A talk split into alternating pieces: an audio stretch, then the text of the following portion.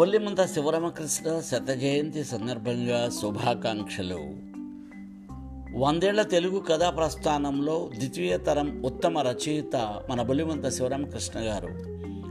అభాగ్యులు, నిరుపేదలు, బడుగు బలహీన వర్గాల అభ్యున్నతి మరియు సామాజిక చైతన్యం కోసం వారు జీవితాంతం కృషి చేశారు.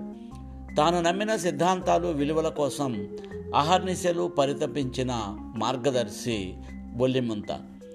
వారి రచనలను నేటి తరానికి పరిచయం చేయాలని ఈనాటి రచయితలకు వారి సాహిత్యం మార్గదర్శకం కావాలనే సంకల్పంతో వారి సాహిత్యాన్ని తిరిగి ప్రచురించి పాఠకులకు అందించాలని బొల్లిమంత ఫౌండేషన్ శత జయంతి ప్రచురణల కమిటీ ద్వారా చేపట్టిన కార్యక్రమంలో భాగంగా బొల్లిమంత శివరామకృష్ణ కథలు అనే కథల సంపుటిని డిసెంబర్ ఇరవయో తేదీ ఆదివారం ఉదయం పది గంటలకు తెనాలి బురిపాలెం రోడ్లోని శ్రీ వివేకానంద సెంట్రల్ స్కూల్ ఆడిటోరియంలో ఆవిష్కరించడం జరిగింది.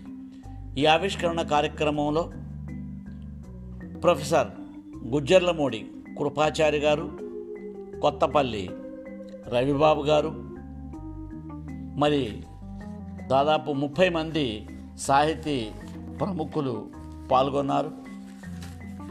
వివేక విద్యా సంస్థల అధినేత రావిపాటి వీరనారాయణ గారి అధ్యక్షతన జరిగిన ఈ కార్యక్రమంలో బొల్లిమంత శివరామకృష్ణ గారి అబ్బాయి బొల్లిమంత వెంకటకృష్ణ, వారి పిల్లలు, కుటుంబ సభ్యులు కార్యక్రమంలో పాల్గొన్నారు. ఈ సందర్భంగా ఎర్రంశెట్టి హనుమంతరావు గారు సంపుటిలోని చేప చెట్టెక్కింది అనే కథను గురించి, శివరామకృష్ణ గారి సాహిత్యాన్ని గురించి చేసినటువంటి ప్రసంగాన్ని ఇప్పుడు మనం వింటాం. చేప చెట్టెక్కింది. అవును, చేప చెట్టెక్కింది. ఎలా, ఎందుకు? ఇది స్వాతంత్రం వచ్చిన తొలినాళ్లలో, అంటే పంతొమ్మిది వందల నలభై తొమ్మిదో సంవత్సరంలో నగారా పత్రికలో మొట్టమొదటిసారిగా అచ్చైనటువంటి కథ. కథ చాలా చిన్నదే, కానీ దాని లోపల ఆంతర్యం చాలా పెద్దది. ఆనాటి సామాజిక పరిస్థితులని వ్యంగ్యంగా చిత్రించినటువంటి కథ, ధ్వని ప్రధానమైనటువంటి కథ. సాధారణంగా బొల్లిమంత వారి కథలన్నీ కూడా చాలా క్లుప్తంగానే ఉంటాయి, సాగతీతలు ఉండవు. ముఖ్యంగా ఆ రోజుల్లో కమ్యూనిస్టులు అంటే ఎర్రజెండాలు, కత్తులు, కటార్లు పట్టుకు తిరిగేవాళ్ళు, హత్యలు, దోపిడీలు చేసేవాళ్ళు, గూండాలు, ఇలాంటి అభిప్రాయాన్ని ప్రజల్లో ఆనాటి ప్రభుత్వం కల్పించింది. కానీ కమ్యూనిస్టు నాయకుడైనటువంటి బొల్లిమంత శివరామకృష్ణ గారి దగ్గర ఇటువంటి లక్షణాలు ఏమీ లేవు. మరి మరేమున్నాయి?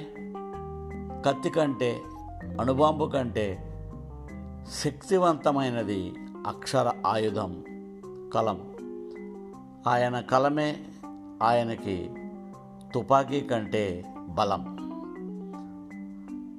తన సంభాషణలతో, తన మాటల తూటాలతో ఎదుటివారి గుండెల్ని తాకి వారిలో చైతన్యాన్ని కలిగించినటువంటి వ్యక్తి అక్షర యోధుడు, కమ్యూనిజం అంటే అభ్యుదయం అని చాటి చెప్పిన మహానుభావుడు బొల్లిమంత శివరామకృష్ణ గారు. మిగిలిన విప్లవ కవుల్లాగా ఆయన కథల్లో, సంభాషణల్లో భారీ భారీ సంభాషణలు, తిట్లు, కేకలు అలాంటివేవి మనకి కనిపించవు. పతితులు, భ్రష్టులు, బాధాసర్ప ద్రష్టులు, వారి ఆవేదనలు, ఆక్రందనలు మనకు వినిపిస్తాయి. వారి నిస్సహాయ స్థితిని ఎత్తిచూపి వారిలో చైతన్యం కలిగించడానికి ఆయన ప్రయత్నిస్తారు. ఎలాంటి క్లిష్ట సమస్యనైనా కూడా వ్యంగ్యంగా, హాస్యాత్మకంగా రాయడం ఆయనకి వెన్నతో పెట్టిన విద్య.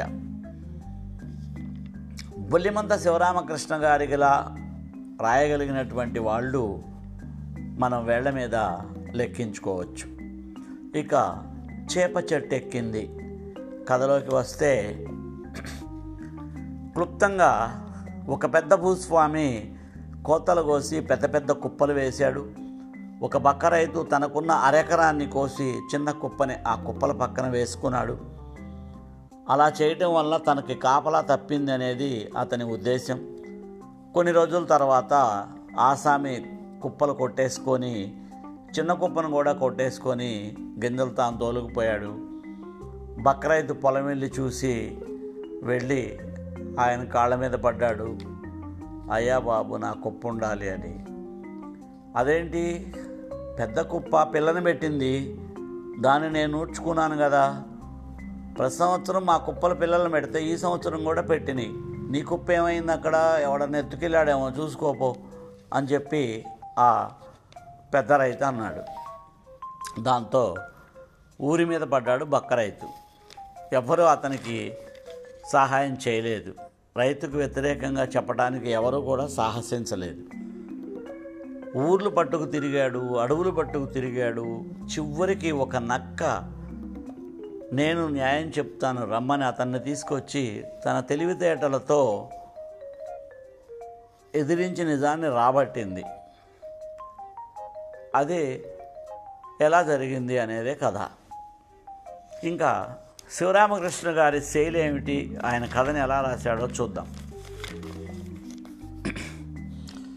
అది గ్రామమో పట్టణమో రాజ్యమో చెప్పడం చాలా కష్టం. అనగా అనగా అదేదో అనుకుందాం, ఇది మొదటి వాక్యం.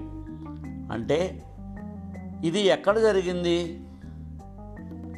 అనేది మనం ఇది విధంగా చూడక్కర్లా, అన్ని చోట్ల ఇలాగే జరుగుతుంది అని చెప్పడమే ఆయన ఉద్దేశం. ఒకప్పుడు దేవుడి తర్వాత దేవుడు, ఇప్పుడు నాయకుడిగా చెల్లుబాటు అవుతున్నాడు. అంటే స్వతంత్రానికి ముందు ఎవరైతే పెత్తందారులు ఉన్నారో, ఎవరైతే పెత్తనాలు చేశారో, స్వతంత్రం వచ్చిన తర్వాత వాళ్లే మళ్ళీ రాజకీయ నాయకులుగా అవతారం ఎత్తారు అని ఇక్కడ ఆయన చెప్పకనే మనకు చెప్తున్నాడు. అలాగే ఈ పదం చూడండి, ఈ స్వార్థుడికి కుప్ప కావిలి తప్పింది. కావిలి ఒక్కటే కాదు, నూర్పిడి ఖర్చు, గింజలు తినే బాధ అన్నీ తప్పిపోయాయి. స్వార్థుడు ఒక వినూత్న ప్రయోగం. పెద్ద మనిషి మీద నిందలు వేసినందుకు స్వార్థుడికి ఊళ్ళో చోటు లేకుండా పోయింది. పిచ్చినాగన్న గదు ఊళ్ళ మీద పడ్డాడు. ఇది ఆయన శైలి. అలాగే శ్రీరాములు గారు అంటూ గౌరవంగా ఆయన్ని సంబోధిస్తాడు, ఎక్కడ తోలనాడాడు.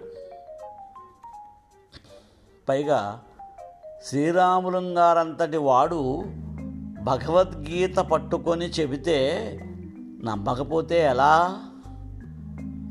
అంటాడు బొల్లిమంత గారు కథలో. అలాగే ఆయన సంభాషణల పదుజు పదును ఎలా ఉంటుందో చూడండి. ముసలనక్క బక్కరైతుతో ఏమంటుంది, ఓయి పిచ్చినాగన్న రా నా వెంటరా, తీ మీ ఊరికి దారి తీ, నా వెంటరా అనే బదులు రా నా వెంటరా,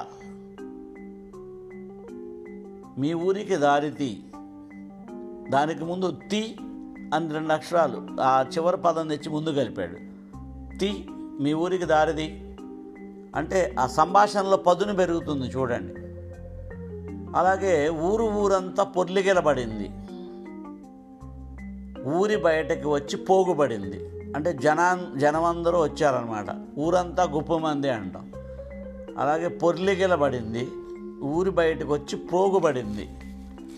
ఈ వార్త ఊరంతా పొక్కింది. పొక్కి పొక్కి శ్రీరాములు గారి చెవికి కూడా ఎక్కింది. ఆ ఊరంతా పొక్కింది. ఆ పదాలు అంటే జనములోకి వెళ్ళటం ప్రధానం ఆయనకి. జనసామాన్యమైన భాషని ప్రయోగిస్తూ కథ నడుపుతాడనమాట.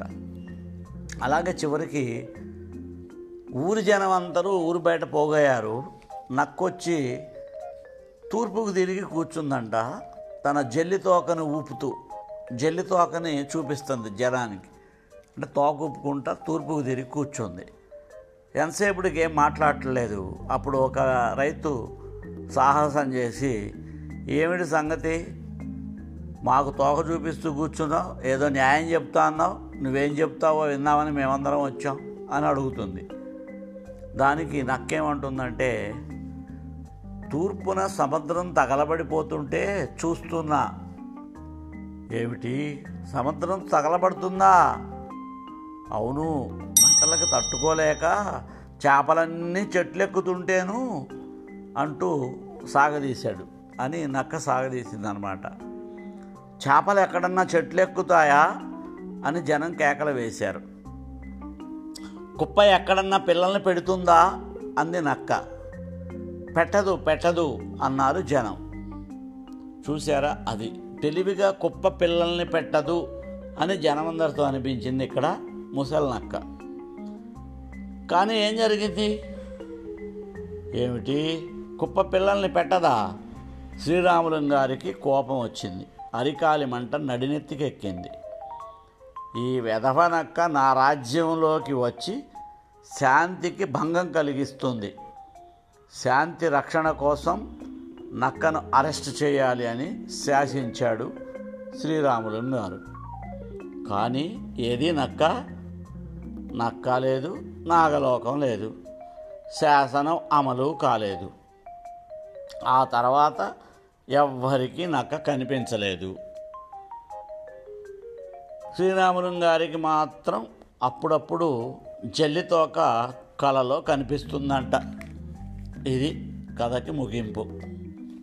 చూడండి, ధ్వని ప్రధానంగా క్లుప్తంగా ఎంత చక్కగా కథని వివరించారో.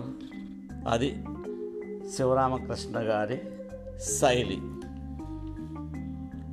బొల్లిమంత శివరామకృష్ణ గారి రచనా విధానం అనేది ఈ తరానికే కాదు, భావి తరాలకి కూడా మార్గదర్శనం కావాలని ఆయన కథలు, నాటికలు, నాటకాలు ప్రజల మధ్యకి విస్తృతంగా ప్రచారం కావాలని, ఆ దిశగా మనందరం కూడా కృషి చేయాలని పిలుపునిస్తూ బొల్లిమంత శివరామకృష్ణ గారికి జోహార్లు అర్పిస్తూ ముగిస్తున్నాను.